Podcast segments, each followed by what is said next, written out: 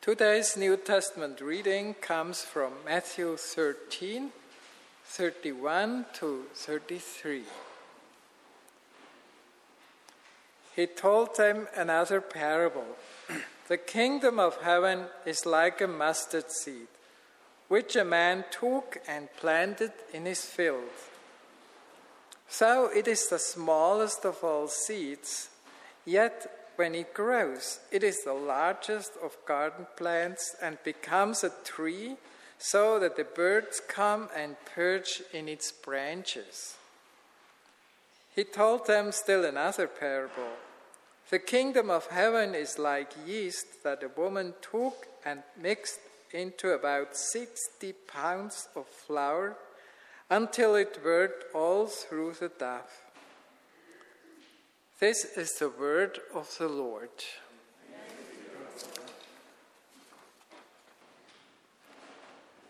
Today's sermon scripture reading is John chapter 18, verses 33 through 38. Pilate then went back inside the palace, summoned Jesus, and asked him, Are you the king of the Jews? Is that your own idea? Jesus asked. Or did others talk to you about me? Am I a Jew? Pilate replied. Your own people and chief priests handed you over to me. What is it you have done? Jesus said, My kingdom is not of this world. If it were, my servants would fight to prevent my arrest by the Jewish leaders. But now my kingdom is from another place. You are a king, then, said Pilate. Jesus answered, you say that I am a king. In fact, the reason I was born and came into the world is to testify to the truth. Everyone on the side of truth listens to me. What is truth? retorted Pilate. Please pray with me. Lord, please speak to us through your words today. Please teach us and guide us and, and bring us closer to you. Thank you for loving us, God. In your name, Jesus. Amen. Today, we are going to be talking about the kingdom of God. This is a massive topic, but we're just going to take a little peek into what Jesus tells us that his kingdom looks like. Then, after that, after talking about that a bit, we will look at what this means for us as his followers today to participate in his kingdom here on earth. First off, I just want to talk a little bit about the meaning of the phrase, the kingdom of God. The kingdom of God is also referred to in the Bible as the kingdom of heavens, it means the same thing. And it is quite literally what it seems to be. Our God is the king, and he has his kingdom. He's always had it, he has it now, and he will continue to have it in the future. And right now, we're at an interesting point in history. So, God has always existed, and at some point, He created creation, right? He created angels, He created human beings, us. Some of His angels rebelled against Him. Humans, we have rebelled against God as well, and we have created our own kingdoms in opposition to God. We've created kingdoms of this world with our own kings, with our own idols, kingdoms not of God. In the Old Testament, we see God bringing his kingdom here on earth through the Israelites, right? But ultimately, the Israelites chose to reject God and reject him bringing his kingdom to earth through them. And so Jesus, the true king of the universe, came himself to this world to bring his kingdom here to bring his kingdom into it. When we look at his life, Jesus is so absurdly different from everyone around him. He was so loving, kind, humble, caring in a mix of cultures at the time, right? They were under Roman occupation. So, in that mix of cultures, Roman, Jewish um, cultures that at the time valued pride and power, not humility and love. And Jesus lived perfectly. He died and rose again, offered forgiveness to us, and he's also offered new birth to us. And in this new birth, he invites us to become citizens of his kingdom, right? So God's kingdom, the kingdom of heaven, has now broken into this kingdom of our world through Jesus. And when we become followers of Christ, our allegiance, our, our core allegiance, changes from this world to God's kingdom. And so, right now, we live in what is sometimes called the already but not yet. As we said, Jesus has broken into this world, into this kingdom, and he's saved us. And we know his victory over all darkness, over all evil spiritual forces, over all evil human powers is assured, as it says in the Bible. He will be completely victorious. But at the moment, this victory is not yet fully realized. And so we, as Christians here at IPC, live in an interesting moment in history. We've become citizens of God's kingdom, and yet we continue to live in our worldly kingdom. God's victory is assured and promised. Jesus has already defeated evil and death, but there's still time until that full defeat of these things. And so we live in the already but not yet. In the victory of Christ that has already happened, but in the waiting period for the full accomplishment of that victory to take place. This is the point in history we can locate ourselves in. And so, moving forward, let's look again at verses 36 through 38 of the passage we just read. Jesus said, My kingdom is not of this world. If it were, my servants would fight to prevent my arrest by the Jewish leaders. But now my kingdom is from another place. You are a king, then, said Pilate. Jesus answered, You say that I am a king. In fact, the reason I was born and came into the world is to testify to the truth. Everyone on the side of truth listens to me. What is truth? retorted Pilate. Pilate's response to Jesus represents the attitude of our Western world, the world we live in here in Switzerland, shockingly well. Even though he said this about 2,000 years ago, it could have been written yesterday or posted on Twitter or spoken to someone by hundreds of millions of different Westerners right here in Europe or in, the, in North America. The irony in this passage is supposed to be thick. Pilate, in the presence of God himself, in his arrogance, hypothetically asks, What is truth? To the world that we live in, this is wisdom. Pilate probably thought himself wise, clever for responding to Jesus in this way. The kingdom of our Western world, our context here in Switzerland in 2021, often tells us that truth is relative. Truth is what you make it, or make your own truth. Always lead to God and always are good. Pilate's response to Jesus is a wildly accurate picture of our context here today. But in verse 36, Jesus says his kingdom is not of this world. He says his kingdom is from another place. And he says the reason he has come into this world, this kingdom, is to spread the truth the truth about himself, the truth about the true king, the true and eternal kingdom. Now, if Jesus says that his kingdom is from another place, then we expect it to look differently. And so I want to spend time looking at what Jesus says about his own kingdom. I believe learning about this can be very helpful for us as Christians. It teaches us more about the character of God, who he is. It helps us have hope in God and for our future as Christians. And it helps us more to understand um, how we, as citizens of God's kingdom, are to interact here in the world, how we're to act in our daily lives. Now, there's plenty of passages about the kingdom of God, but we have time just for a short passage from Matthew.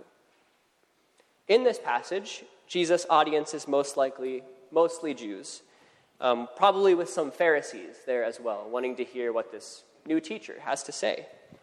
It says, Many came to him, so many that he had to sit out on a boat, and the crowd gathered around on the beach to listen to him.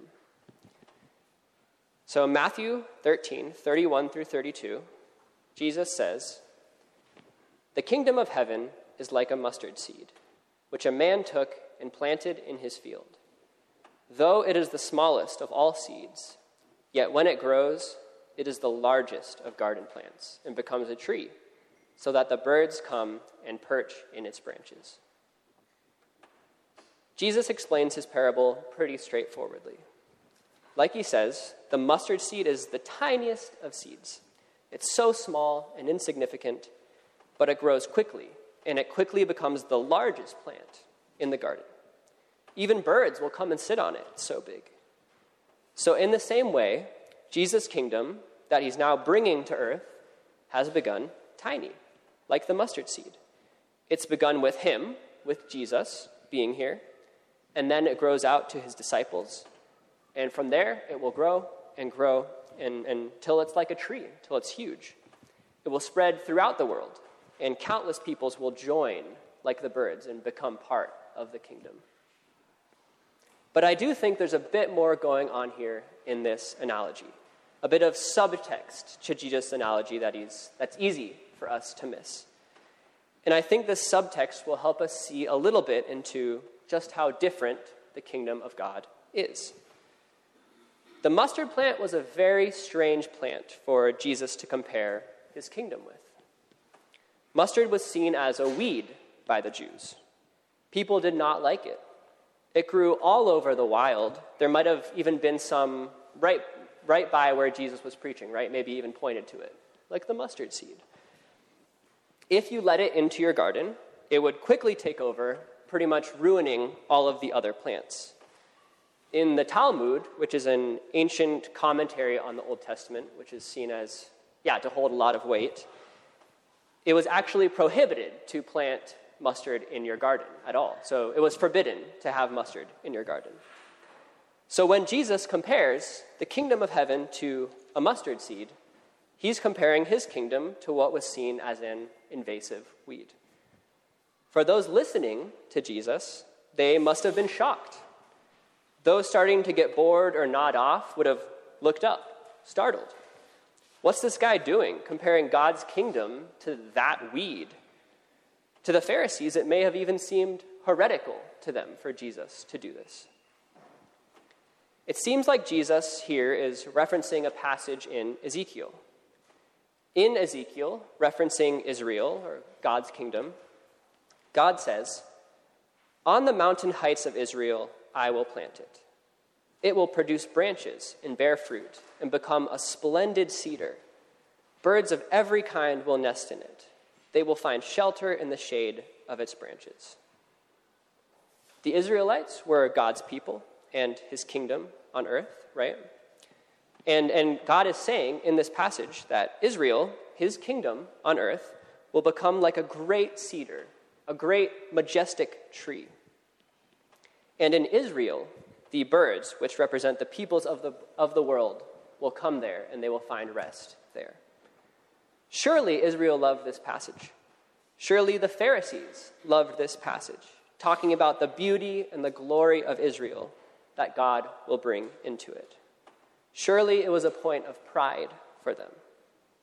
So they probably did not love it when Jesus then said that the kingdom of God was like a mustard seed or a mustard plant, one of the lowliest and most hated plants. Kind of the opposite of a cedar, right? Mustard plant, cedar, mustard plant, cedar. Very different. And Jesus is not disagreeing with the passage in Ezekiel that his kingdom will be like a cedar. Right? God himself said that. Jesus himself said that. Of course, Jesus knows that his kingdom is and will be great, the greatest possible. Of course, he knows his kingdom will be majestic, like a cedar, and will protect those who come to it. But Jesus uses this opportunity to flip upside down some of the expectations of his listeners and of us here today as well. This great and perfect kingdom, beautiful like a cedar, will also have some unexpected attributes. It's going to be like a mustard plant as well. The mustard seed is hated, looked down upon, forbidden.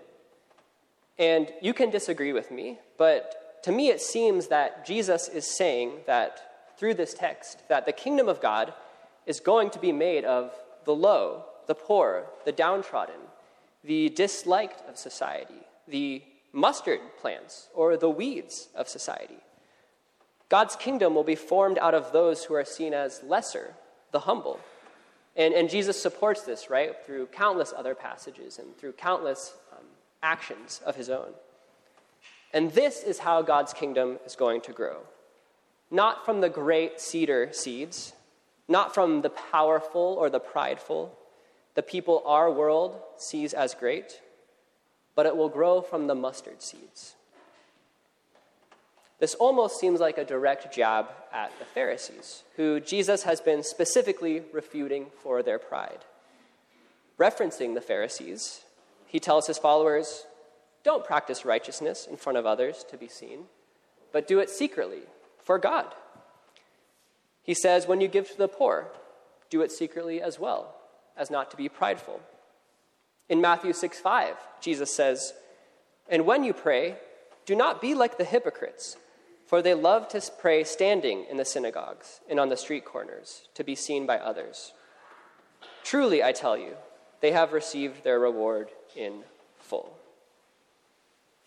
So, Jesus' kingdom is, is really not of this world. And the way his kingdom works upends what our world's wisdom tells us. Now, one last thing I think that Jesus does with this analogy. The Jews believed that the Messiah was going to come in a show of power. They thought that he would come in war and redeem the Jews from their Roman occupation. They thought his rescue of them would be a top down show of power.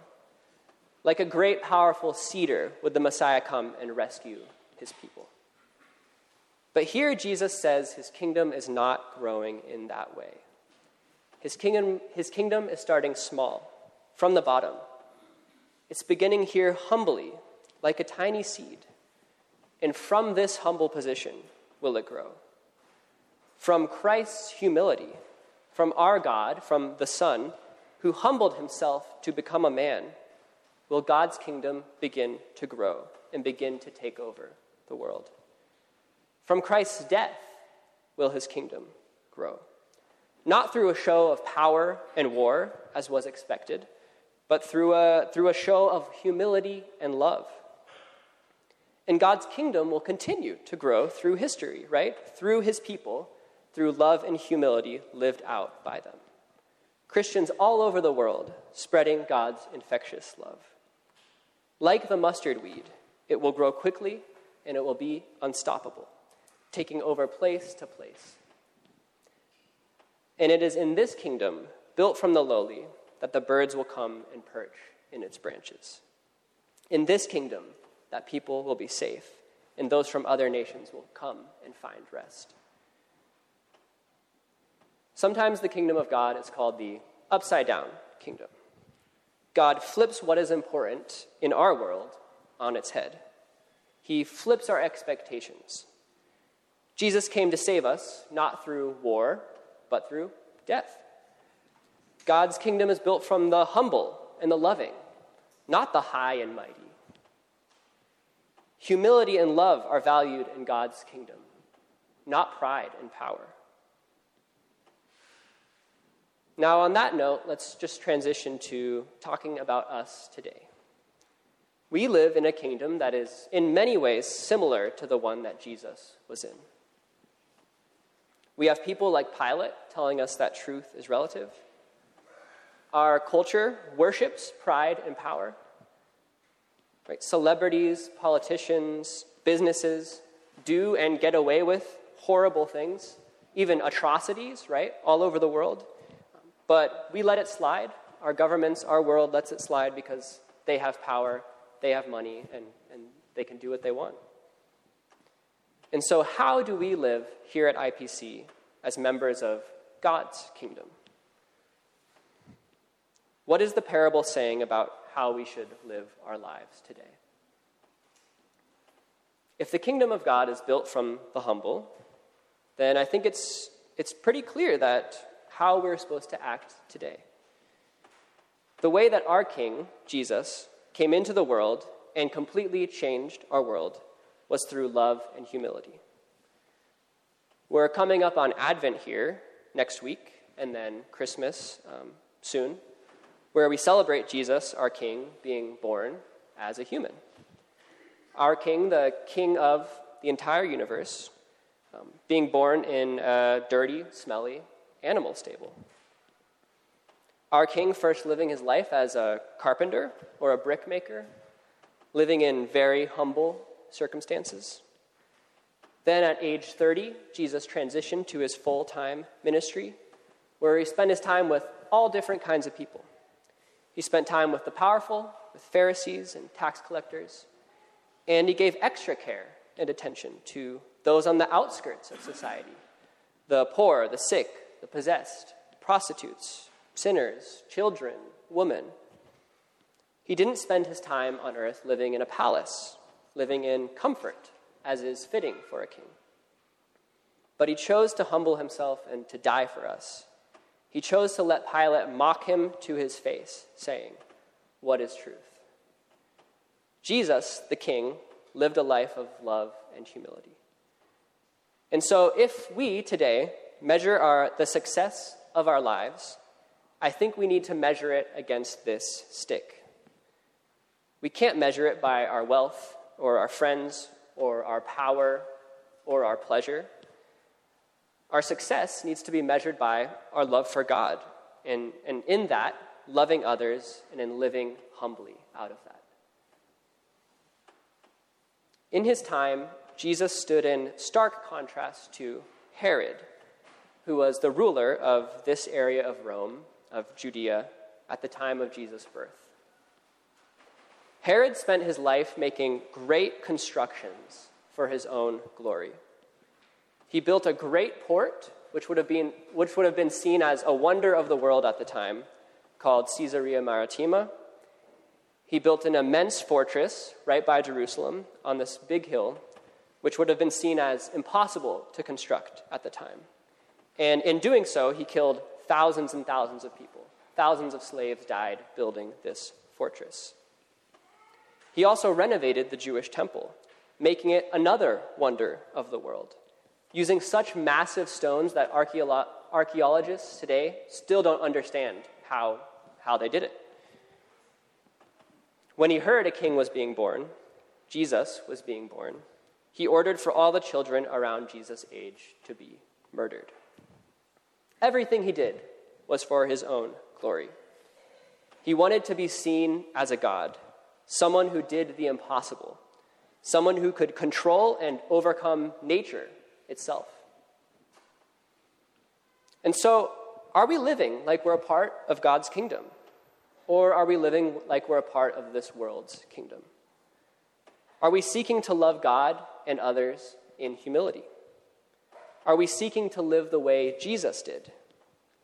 Is the way we treat our family, work our job, think about life, spend our time, is it filtered through love and humility? I think this is the way of, of God's kingdom. Or are we creating glory for ourselves, like Herod? Are we constructing our lives in a way that brings us glory? Are we sacrificing others, like Herod did, at the, the altar of ourselves, basically? Are we building monuments to ourselves through our lives, our jobs, our relationships, our dreams?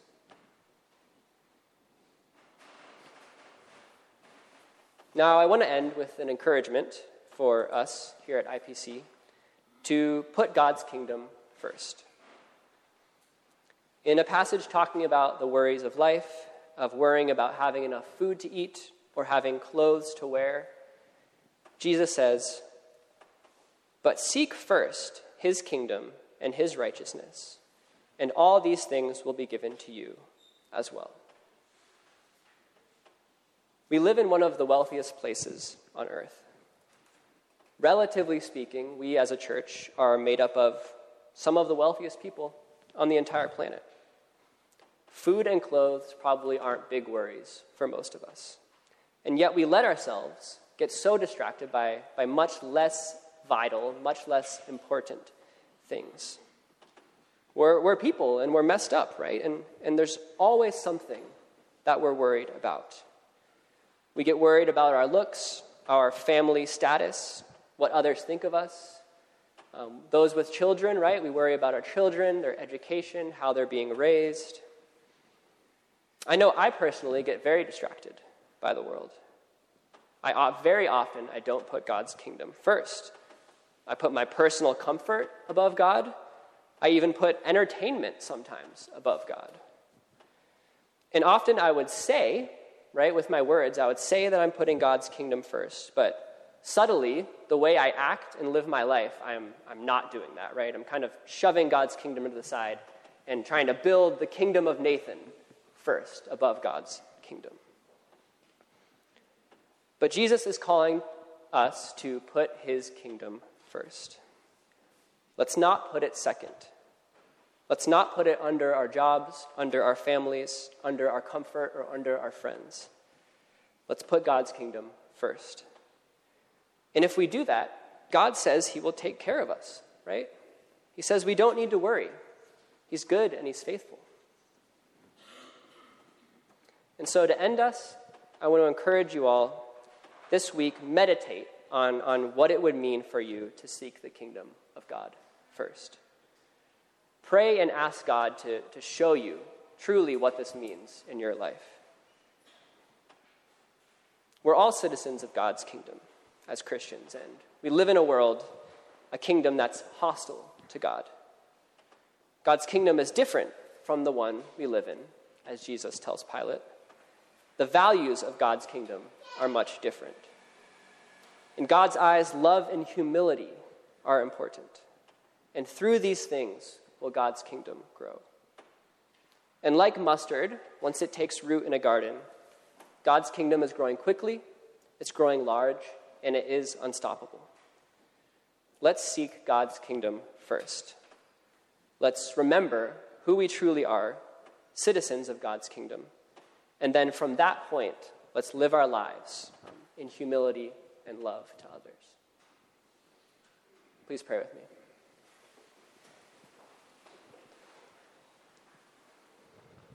God,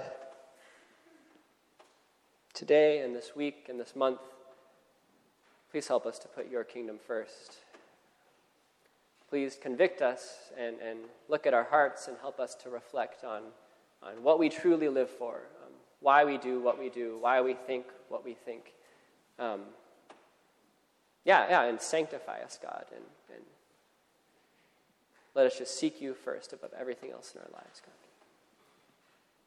In your name, Jesus.